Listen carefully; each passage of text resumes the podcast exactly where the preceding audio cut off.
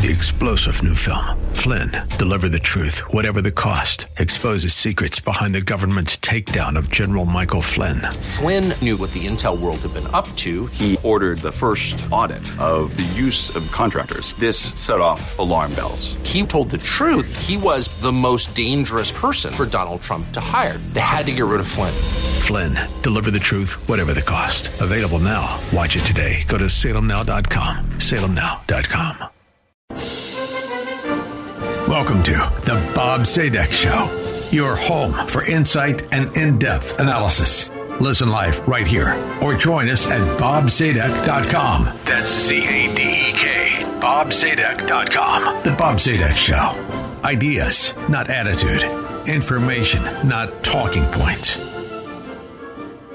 Hello, friends. I'm Bob Zadek, host of the country's longest running libertarian broadcast, nationally streamed at 8 a.m. Pacific Time Sundays on the 860 AM app. My Bob Zadek Show podcast archive holds 15 years of major issue discussion and is the ideal resource to remind us of the errors of the past, especially since many are still with us. I promise you in depth content on social, political, and economic issues that really matter, along with the ideal guest, accessible and entertaining, our standard ideas, not attitude. Today's guest, former two term SEC Commissioner Paul Atkins, exceeds those standards. Paul is presently the chief executive of Potomac Global Partners, a New York and DC based financial services consultancy. Paul served as a member of the Congressional Oversight Panel for TARP, remember that, and was a partner in PricewaterhouseCoopers and an attorney with Davis Polk. Paul, welcome to the show. Well, thank you, Bob. Thanks for having me. Now, today, we'll, today's topic we can subtitle as Financial Markets Meet Environmental Social Governance, which sounds rather benign, but it's far from it. Imagine you're seeking the best physician to cure a serious medical condition. What's the likelihood you'll ask the prospective physician her opinion on, let's say, immigration or cash bail or criminal justice reform or, well, you get the point. As Paul will explain, financial regulation is forcing the politics of ESG into our financial markets resulting in lower yields for all of us and a misallocation of capital. The political pollution of capital markets is today's topic. Paul, good morning. Now, uh, before we start, just as basic information, just so our audience can really get into today's topic, tell us, just in, in a really short introduction, tell us you're an SEC commissioner for two terms. Tell us the role, the statutory historical purpose of the SEC so we can understand today's discussion in a context. Okay, all right. Well, thanks, Bob. Well, so the SEC is, uh, you know, government agency, and it doesn't stand for stand for Southeastern Conference or anything like that. Um, and it was created back in 1934. So this is in the wake of the 1929 stock market crash. And so Congress um, and the new FDR administration um, had a series of uh, statutes that were enacted, and um, you know, that were trying to govern the securities markets and bring disclosure to them and more transparency uh, and that sort of thing. And so the SEC was created as a specialized agency to uh, be a regulator of the financial markets, uh, and then uh, at least the public markets, and then um, and then also as an enforcement agency. And so, uh, you know, now it's uh, 80 some years later, and um, so the SEC has uh, you know a whole big regulatory rule book of of regulations that govern uh, brokers and asset managers like mutual funds and investment advisors, um, and, and, all sorts of other parts of the infrastructure of uh, trading securities um, here in the United States. And I want to undo a bit of folklore that seems to be out there in the public, uh, and that is it is not the role. I I'll say this emphatically. it is not the role of the SEC to make sure that only good investments are offered for sale. The SEC does not do, in theory, quality control on how good an investment is, but rather to make sure that when decisions are made by the investing public, they have the best information available. So it is, um, and if, if Paul, if you need to modify this, please do so. Its job is to make sure or to preserve the integrity, the quality, the purity of the information which is offered to the invested public because, um, as that clothing seller in New York in the 70s used to say, an informed cust- an informed consumer is our best customer. Is that a fair summary as we get into today's topic? Yeah, I think so. It's, uh, I mean, sometimes SEC is a bit schizophrenic as to how it approaches these things, but yeah, in theory and by the intent, I think, of Congress and all that, it was to have the SEC uh, try to uh, make sure that uh, the information in the marketplace is accurate and that public companies, uh, and this is a key point, uh, provide material information to investors so that they can uh, make their investment decisions. Um, and so that's not to uh, require companies to disclose everything, every possible thing, because that's impossible. Um, but to disclose material information that uh, that's you know that's accurate. And one would expect one would expect that as the SEC moderates and uh, regulates the information which a seller of investment securities is offering to the public, one would expect that the SEC would care about the kind of information that a typical investor would be interested in in making his or her investment. That is, there's a lot of information which a seller of securities could offer, but has no relevance whatever to the investment decision as in my hypothetical when I teed up the topic. Now, today's topic is ESG. Uh, it is environmental social governance.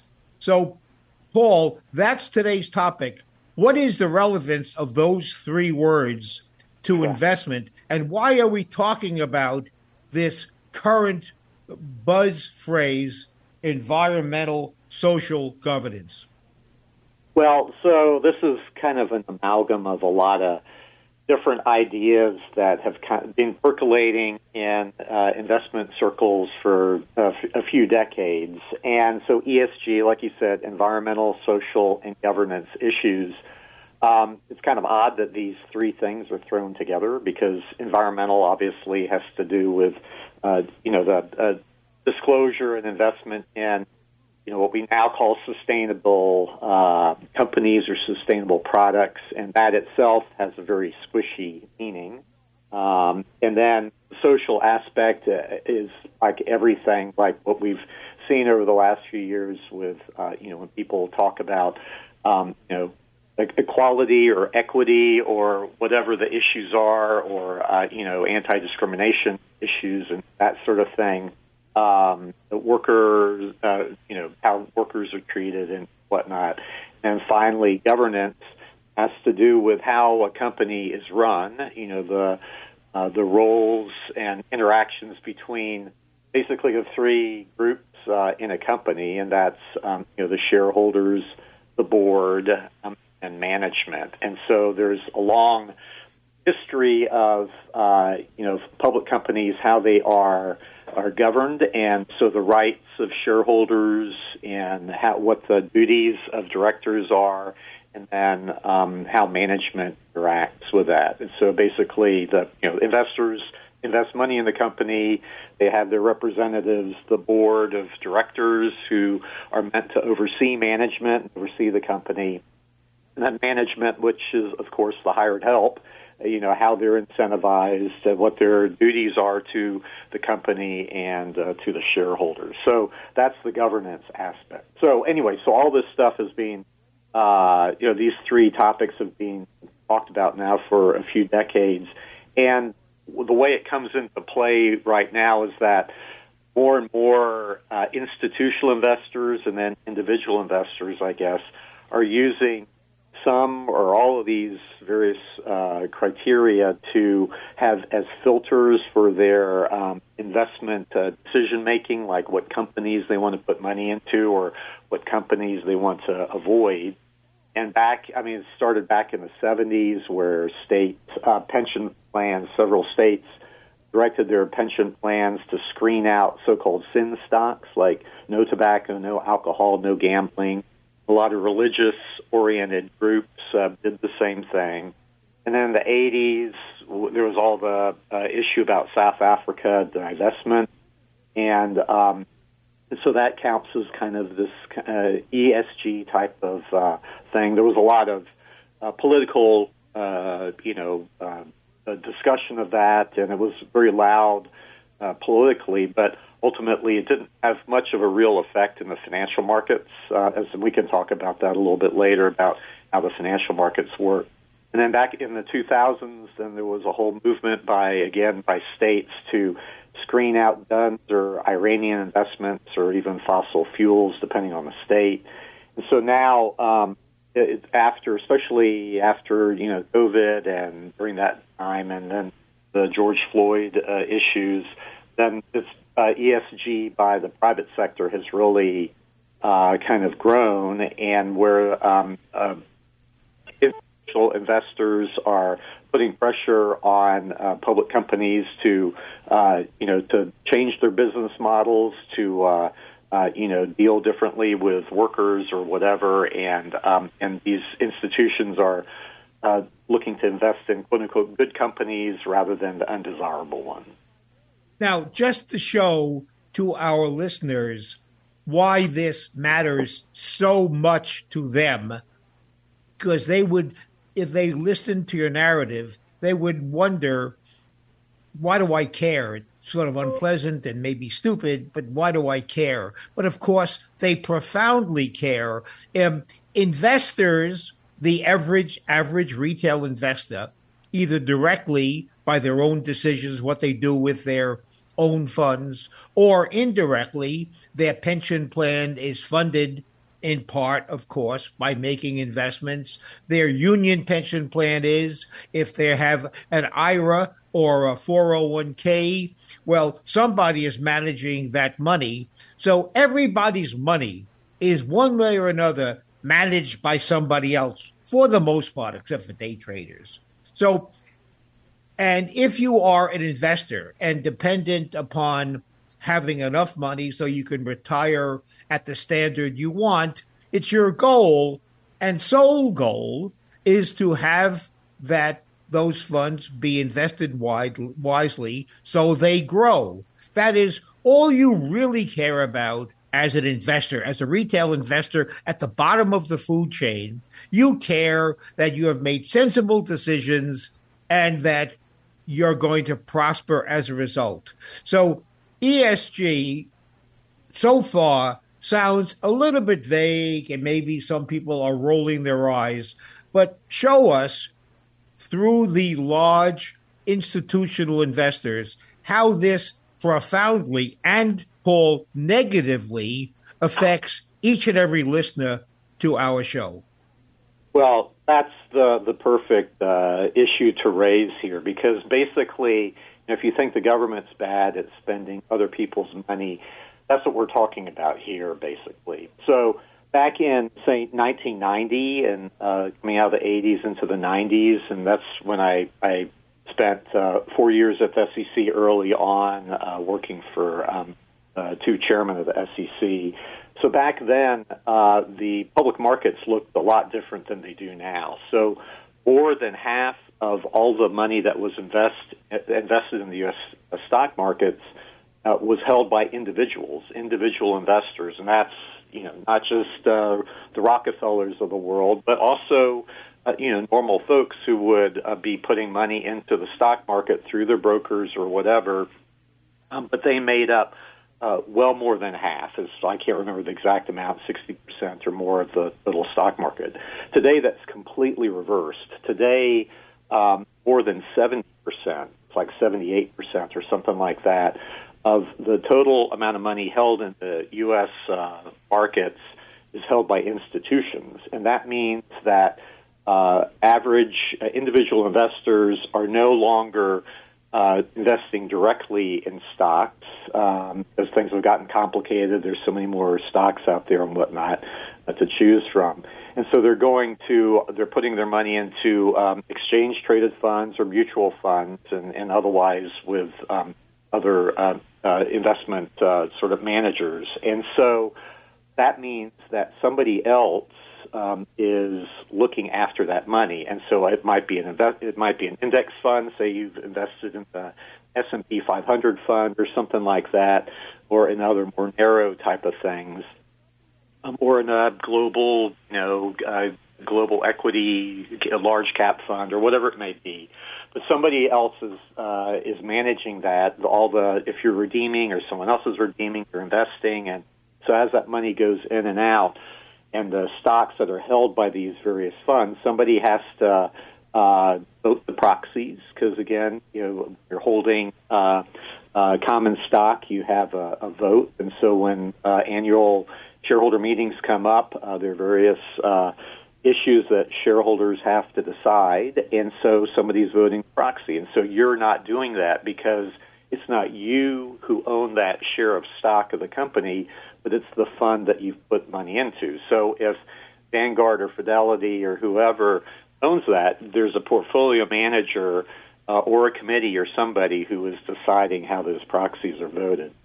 So um, over time, uh, those sorts of issues now uh, are um, you know, because they're desi- uh, decided by these institutional investors uh, there are people who are much more politically inclined, let's say, these politicized shareholder activists, I'll call them.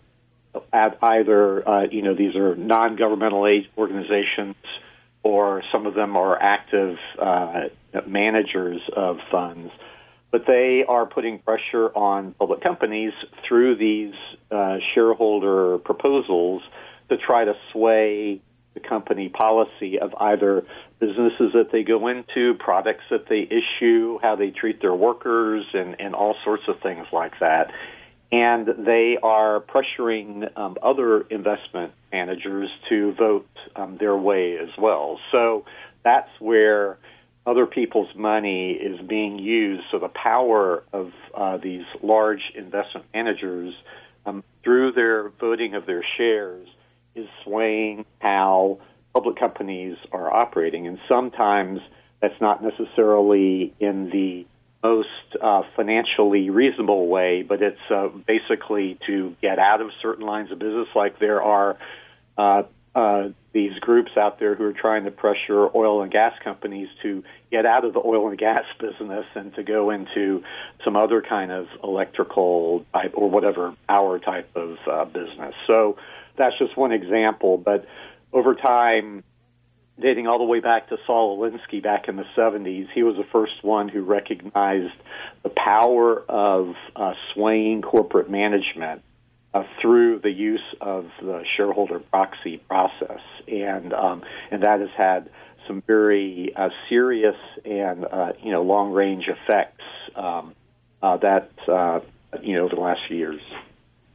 Saul Alinsky, just as a side note, is uh, claimed by many to be uh, one of uh, former President Obama's tutors who taught him the the game of politics. Just in case that name is vaguely familiar to our listeners. Now, you mentioned proxy voting and the like. Just to put that into a really dramatic context, Americans, for the most part, hold the right to vote as being quite important, if not cherished. We remember in recent uh, public battles over the presidential election, it was a big deal if people were deprived their right to vote. There was a lots of fights about the process of voting. In other words, we wanted to retain control over our franchise, our right to vote. Well, the right to vote shares of stock is the same thing. And when we when we vote for members of the House of Representatives, we are voting for people to represent our best interest. And we select who we vote for based upon how closely the candidate for the House of Representatives or the state equivalent, how closely that candidate reflects our personal views. And we kind of like it. We like having a say, albeit indirectly. This is the same thing when in corporate governance, we don't get to vote and control officers and employees of the corporation. We get to vote for the people who will represent us in those elections. And how offensive does it sound if our listeners are discovering that they are voting for that their representatives are not voting at all in our best interest and may not reflect our views. So it is no different than if you gave your right to vote for members of the House of Representatives to a fund, an institution, to vote for you. That's what we have done. And that has been abused by those people who now have acquired the franchise, the right to vote. Now, if an investor were investing, an investor would be free to give their money to a corporation if they were investing directly, like the good old days. They would, they might say, Making money is secondary to me. What is important is social conscience and so whatever other standards you have. And you would give your money and understanding you are sacrificing yield for policy. Your decision, free to make it. It's your money. But now, as Paul explains, the investing public who may just be concerned about the most wise economic investment, they find that they are, against their will and without their knowing about it, they are forced to sacrifice yield to further somebody else's somebody else's social goals. Do I overstate that, Paul?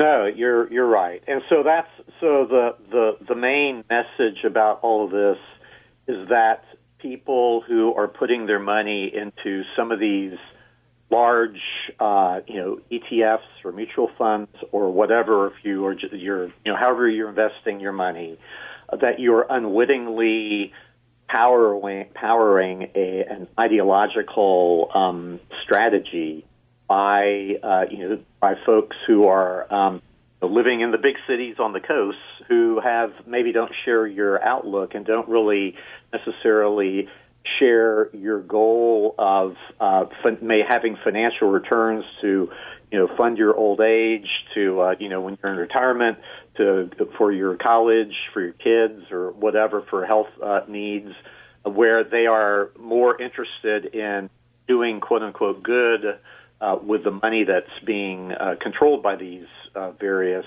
um, funds and, and where they're being invested and who is being disinvested from the messages that they're sending out to companies and that sort of thing. So it's, it's a very powerful type of uh, you know movement that's going on here, and it's not just when I mentioned the uh, uh, these shareholder votes. So that's just one aspect. The real um, the real telling part of all this is the behind the scenes sort of strong arming, almost mafia type tactics, where uh, people representing some of these big investment managers come into uh, you know to meet with corporate management and say, you know what, we're going to vote against you in the upcoming shareholder uh, meeting, or we're going to, you know, if you don't do X, Y, and Z uh, that uh, you know we approve of, uh, then we're going to either disinvest from you, we will, um, or or we won't lend to you. It's it's just it's uh, it's a growing type of uh, of pressure that's being put on these uh, various companies to try to have them follow these various type of ideological uh, standards. And so that what that does ultimately, it really cuts down on the returns that uh, investors get.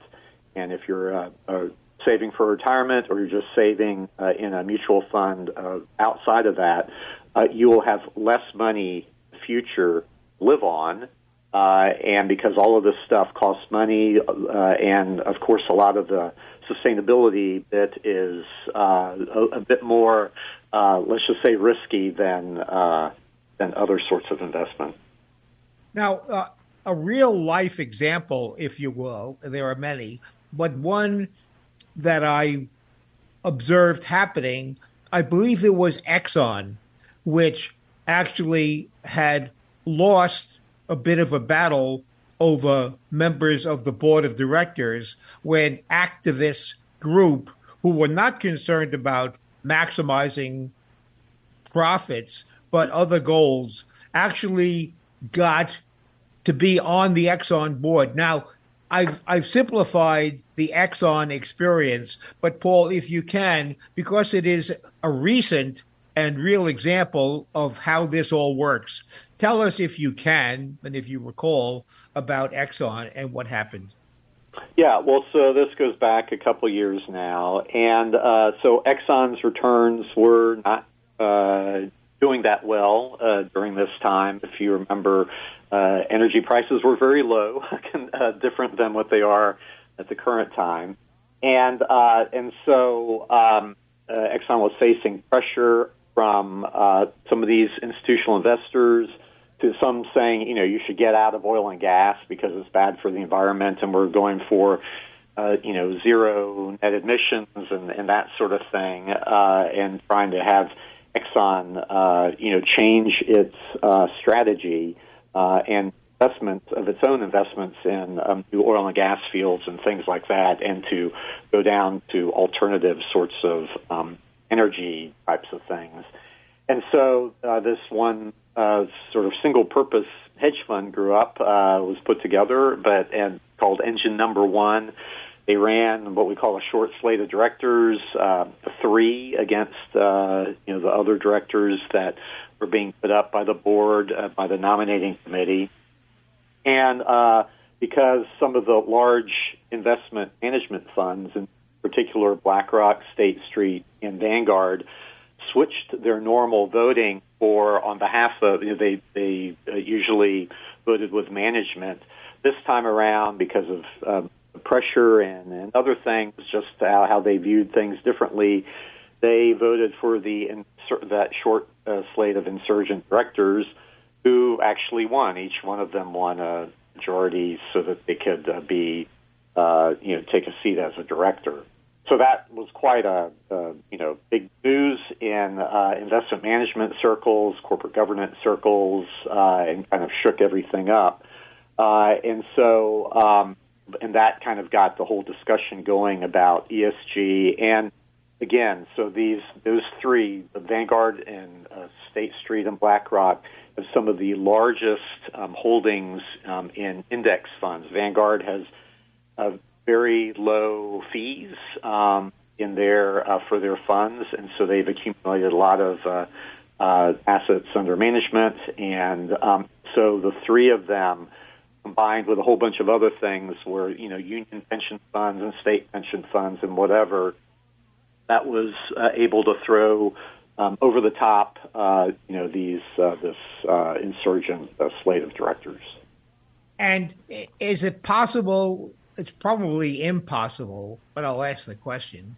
Is it possible to at least make informed speculation on the effect on Exxon of this uh, gaining seats on the board of activist directors? Or is it much ado about nothing? And what is it what is there about the Exxon experience that ought to give concern to the investing public? Well, again, so here, I mean, going back to uh, Exxon has is uh, you know has obviously has been around a long time, Uh, it uh, prides itself on always paying a dividend, and um, and so a lot of uh, it has a large group of still, unlike some other companies, it has a lot of individual investors still holding its stock. So I understand that the individual investor group voted with management. More, it's like some ninety some percent those shareholders voted for management, whereas it was the institutional investors voting other people's money uh, f- uh, to uh, uh you know uh, have that uh, insurgent slate win.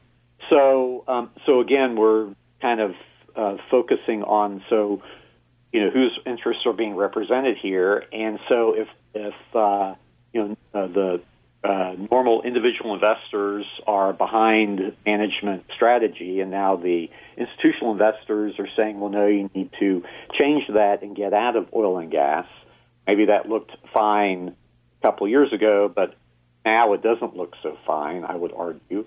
And um, and so, or maybe it would be maybe not fine or whatever, but it's more, you know, there are other opportunities out there. And now, obviously, there's a big demand still for the energy provided by uh, oil and gas. So, um, so who knows what the uh, you know the pressures are within um, the company? I mean, Exxon has announced more investment in quote unquote sustainable type of areas, and the obviously mo- there's money's not infinite, so some some investments are going to be sort changed, and and you know the strategy of the firm may change.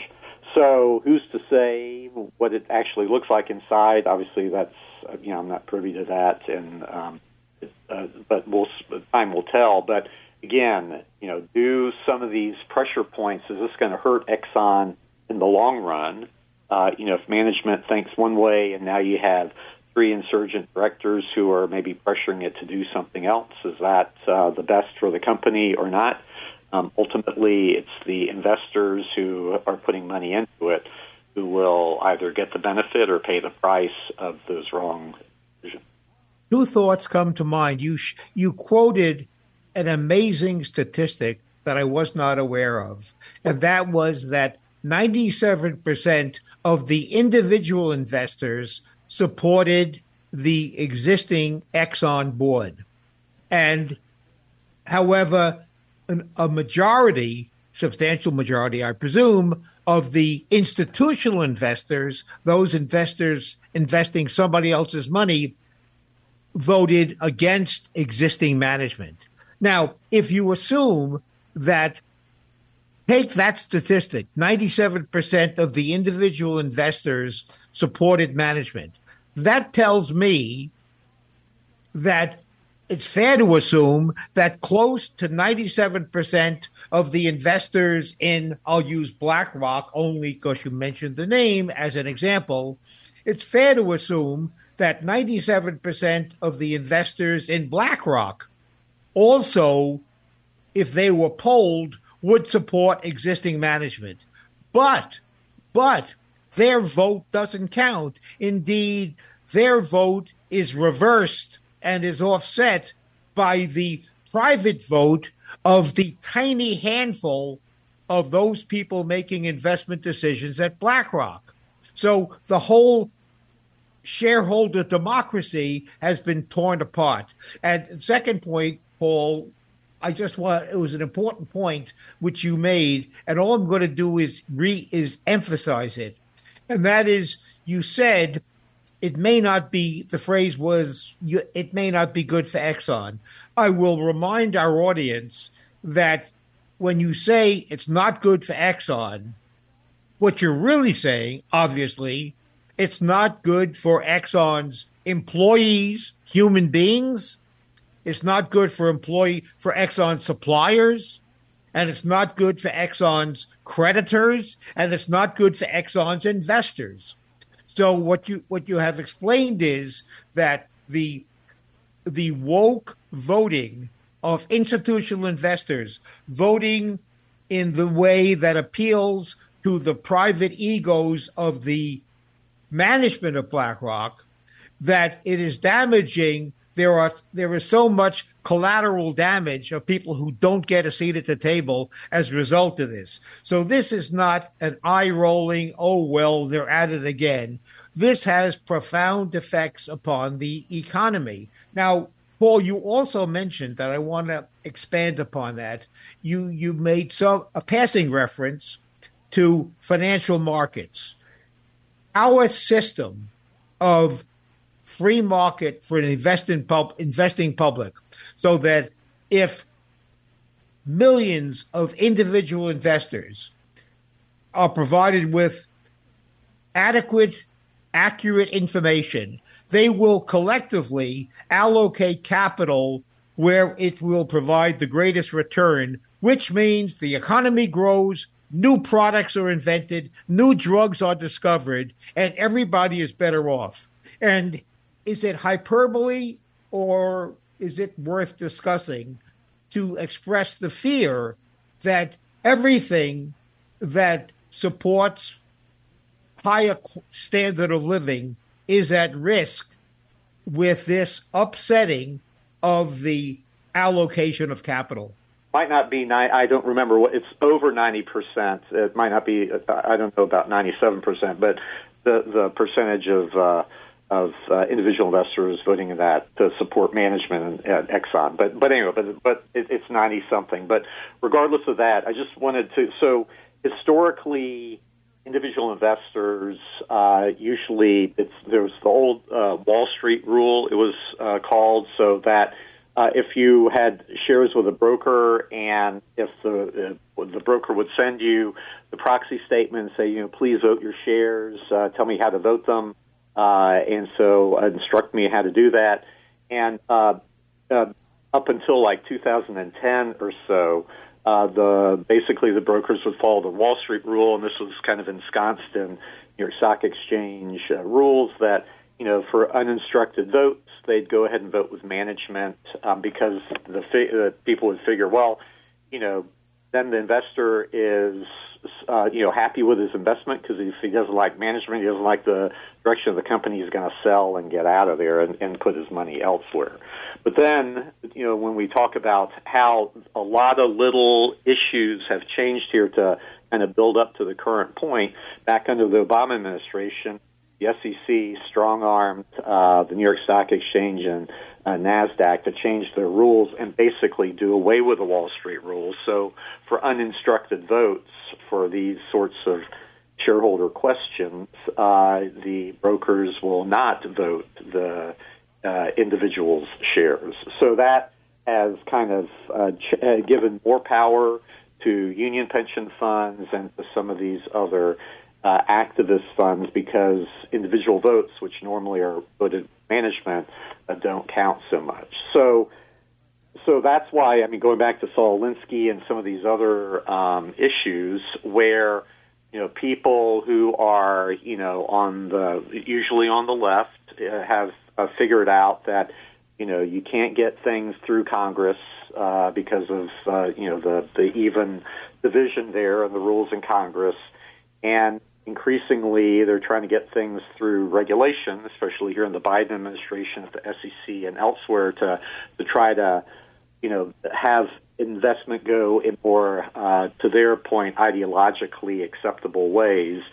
So now they have realized that they can actually do things through the private sector and through these investment managers to put pressure on companies to you know achieve net zero by whatever arbitrary dates people are now talking about 2030 or 2050 or whatever the the um, uh, the data is, and to get pledges out of, of these investment managers to achieve their goals that way. So whether or not that's in the best interests of uh, like you say, workers and investors who are trying to save for the future, trying to get the the best sort of return from their investment um, or not, and that's a real question. But you can see how the specter of ideology um, is uh, infecting now um, the investments for most people who are just looking for a good return is pretty troubling because again these folks are using other people's money to try to achieve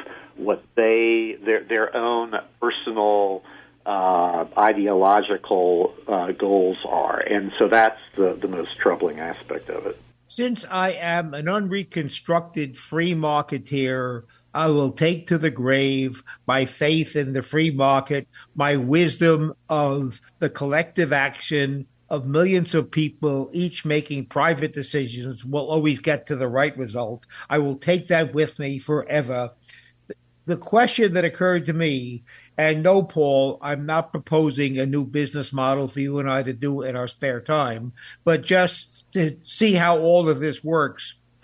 From what you have said, what what jumps into my head is, isn't there a marketplace? And I know there is something like this already, but please speak to it if you can.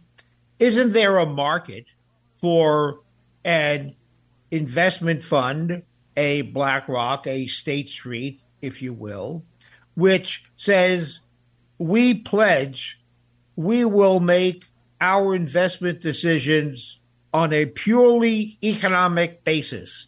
And we have no interest in doing anything other than in increasing the return. And that is our pledge. Why wouldn't they, or would they, crowd out over time those investment funds that subordinate yield to other go- social goals? Well, I think that's a, that's a great point. and so there are some, and I you know I don't want to uh, uh, uh, single out any particular uh, uh, type of uh, fund out there, but uh, but there are some that are emphasizing that right now, growing up um, the last uh, year or two, and um, and so they are making a point that we're not going to engage in that sort of ideological screening um, of investments, and we're not going to twist companies' arms uh, behind closed doors and that sort of thing to advance our ideology. And so that's, uh, we're not going to go through the ESG investing, which uh, has so many made up metrics to try to screen companies and, and, that sort of thing. And so hopefully, you know, their, um, uh, you know, their fees will be less because I mean, we haven't really touched on, there's so many aspects of this. Um, that are interesting, but you know it's in the, these investment managers' interests to um, really push the whole ESG um, investment uh, process because they can charge higher fees for that. And even there was a PricewaterhouseCoopers uh, survey that was done that said 78% of investors um, are willing to pay a 3 to 5% premium uh, to invest in ESG, and that there are there's more demand now for ESG related products, whatever that may mean, uh, uh, then there um, there's more demand than there are um, uh, investments to be um, for that to be put into. So you can see how you know if you're a contrarian investor, maybe this is not the thing to put your money into uh, in the first place. But regardless of that, um, you know I, I agree with you that um, over time that'll happen. But in the meantime, the power that um, that some of these uh, investment managers have, and even going back to things that should be ideologically pure. So, an S and P 500 investment fund, a passive investment fund. These big firms are using the money that um, investors are unwittingly putting into those um, that are put they're putting their money into those funds, or even their investment advisors are doing it. But it's uh, to them, it's uh, they have no uh, transparency into that, the, what the use for those funds are being put to, and if they're being used for you know a big money manager to go into a corporation and say, we demand that you follow our prescription here of uh, socially proper uh, uh, metrics of your business and how you're going to be um, deciding how to allocate your own, uh, how, how to drive your strategy for the future. Um, so the folks who are putting their money into some of those uh, big index funds are being unwittingly used. Um, uh, you know, their assets are being used uh, to advance issues that they may not agree with, and that may over time uh, not be in their financial best interest. So that's that's the real rub. And so, just to quote, there was CEO of it's a British investment uh, uh, scheme, uh, Hermes Investment Management, said a few years ago that he said, quote, he was complaining about the increasingly siloed view that's focused on financial rather than societal returns in uh, in the investment management industry, and that oh my God, investment managers need to think not just about our pensioners, but about those pensioners' grandchildren, and so you know, for retirees, financial security, I would think, is their top priority and not necessarily to save the world. I mean, that's fine, and you should, if you want to do that, you should put your money in, but there should be full transparency and there should be, you know, proper disclosure about all this. And the fiduciary duty of these pension managers and of other financial managers to their investors, you know, uh, should be inviolate there, and that's where a lot of the controversy is coming now from state financial officers, for example. Uh, you know, in the red states, you know, like 26 of them uh, have uh, been putting contrary pressure on some of these investment management firms. In Florida, for example, uh, has kicked uh, some out of their, um, uh, you know, has, has taken money away from them from from being managed by them uh, for just this, these same reasons. So there's a lot of controversy here, but that's why people need to be aware of how your money could be used and to ask questions of your investment manager, ask questions of uh, you know where you're uh, you know by looking to see how your money is being used by your various funds. Nothing in this show is expressing an opinion about ESG as concepts, as goals. Agnostic on that. The point of this show is as to social goals that you may have as to where the country, indeed the world, ought to go. God bless you. And it is the goal of the financial system to produce wealth for you and distribute it to you so that you can privately take the wealth the system has given you and spend that, give it away in furtherance of whatever complements your belief system. So this is not about whether these principles are appropriate and should be encouraged. This is about who gets to decide how your money is used. This is about financial democracy. It's your money, and a stranger should not be permitted to further the stranger's social goals. The stranger who is managing your money has only one assignment increase your wealth so that you can spend your money however you wish. We are not saying corporations shouldn't do that, but everybody should have a choice as to how their own money is spent. And if a corporate manager appeals to a certain segment of the population by how they spend their money or corporation's money or gives it away, if that's their strategy, fine, they will draw investors who are sympathetic to that. So this is about not about the principles, are they good or bad? It's about who gets to spend your money. Paul? Right. Yeah, I agree. So I mean, so let me just do like four points real quick because I know we're about done. But um, so first of all, ESG investing, like you say, may be fine if you like that. Then you know, God bless you. Put your money into that and whatnot. But be aware of that your money could be used in ways that you don't necessarily want it to be. So you have to ask questions. So ESG is investing is dangerous, I think, because it uses made up metrics it's ideologically driven and could be, um, you know, against your own interests. It invests in companies again for ideology, and it distorts markets by denying capital to to uh, to very legitimate uh, types of uh, productivity, and it could cut down on innovation and competition.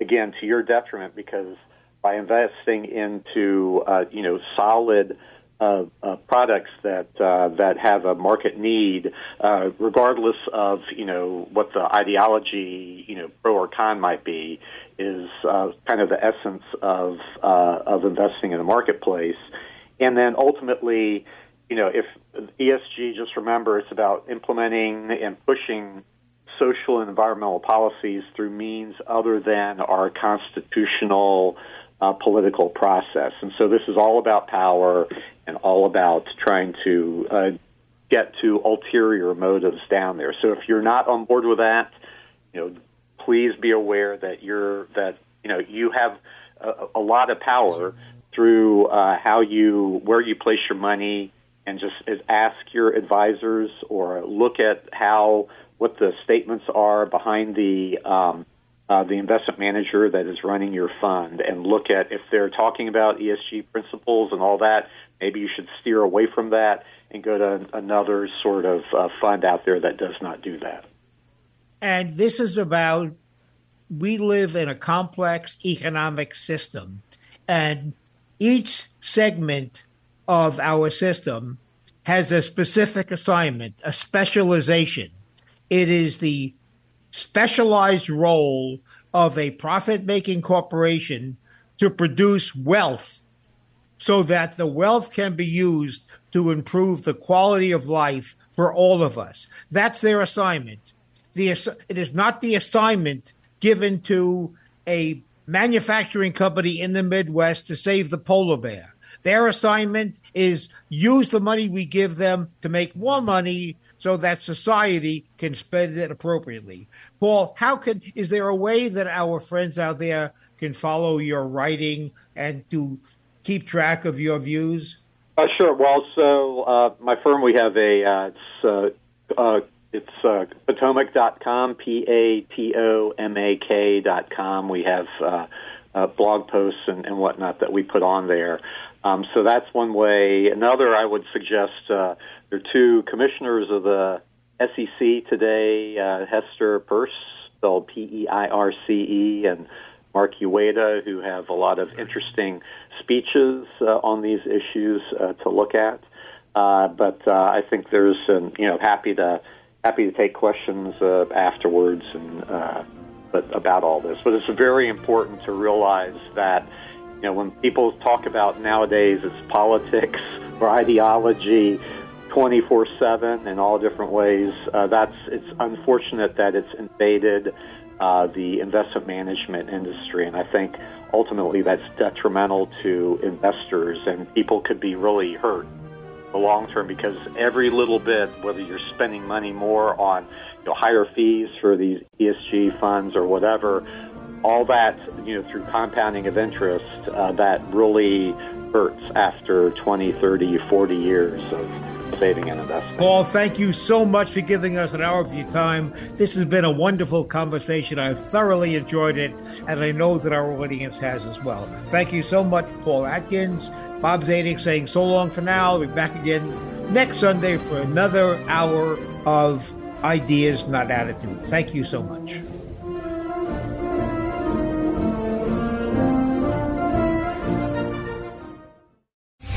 Three star general Michael J. Flynn, head of the Pentagon Intelligence Agency, knew all the government's dirty secrets. He was one of the most respected generals in the military. Flynn knew what the intel world had been up to, he understood its funding. He ordered the first audit of the use of contractors. This set off alarm bells. The explosive new documentary, Flynn, Deliver the Truth, Whatever the Cost, uncovers the facts behind this scandal. Flynn told the truth. He was the most dangerous person for Donald Trump to hire. I find out the worst enemy that I'm going to face in my life is right here in America. They took my assessment and they wanted me to change it. And I was like, I'm not changing it. They had to get rid of Flynn with in depth interviews, archival footage, and never before seen personal records of the man behind the headlines. I just felt like I was drowning. Flynn, deliver the truth, whatever the cost. Available now. Watch it today. Go to salemnow.com. Salemnow.com.